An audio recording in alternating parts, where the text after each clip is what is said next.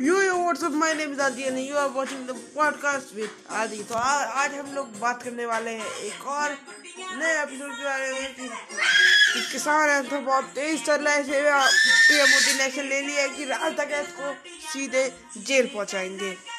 क्यों कर रहा है आगे जानने के लिए आप अगला पॉडकास्ट जरूर देखिएगा। जय हिंद।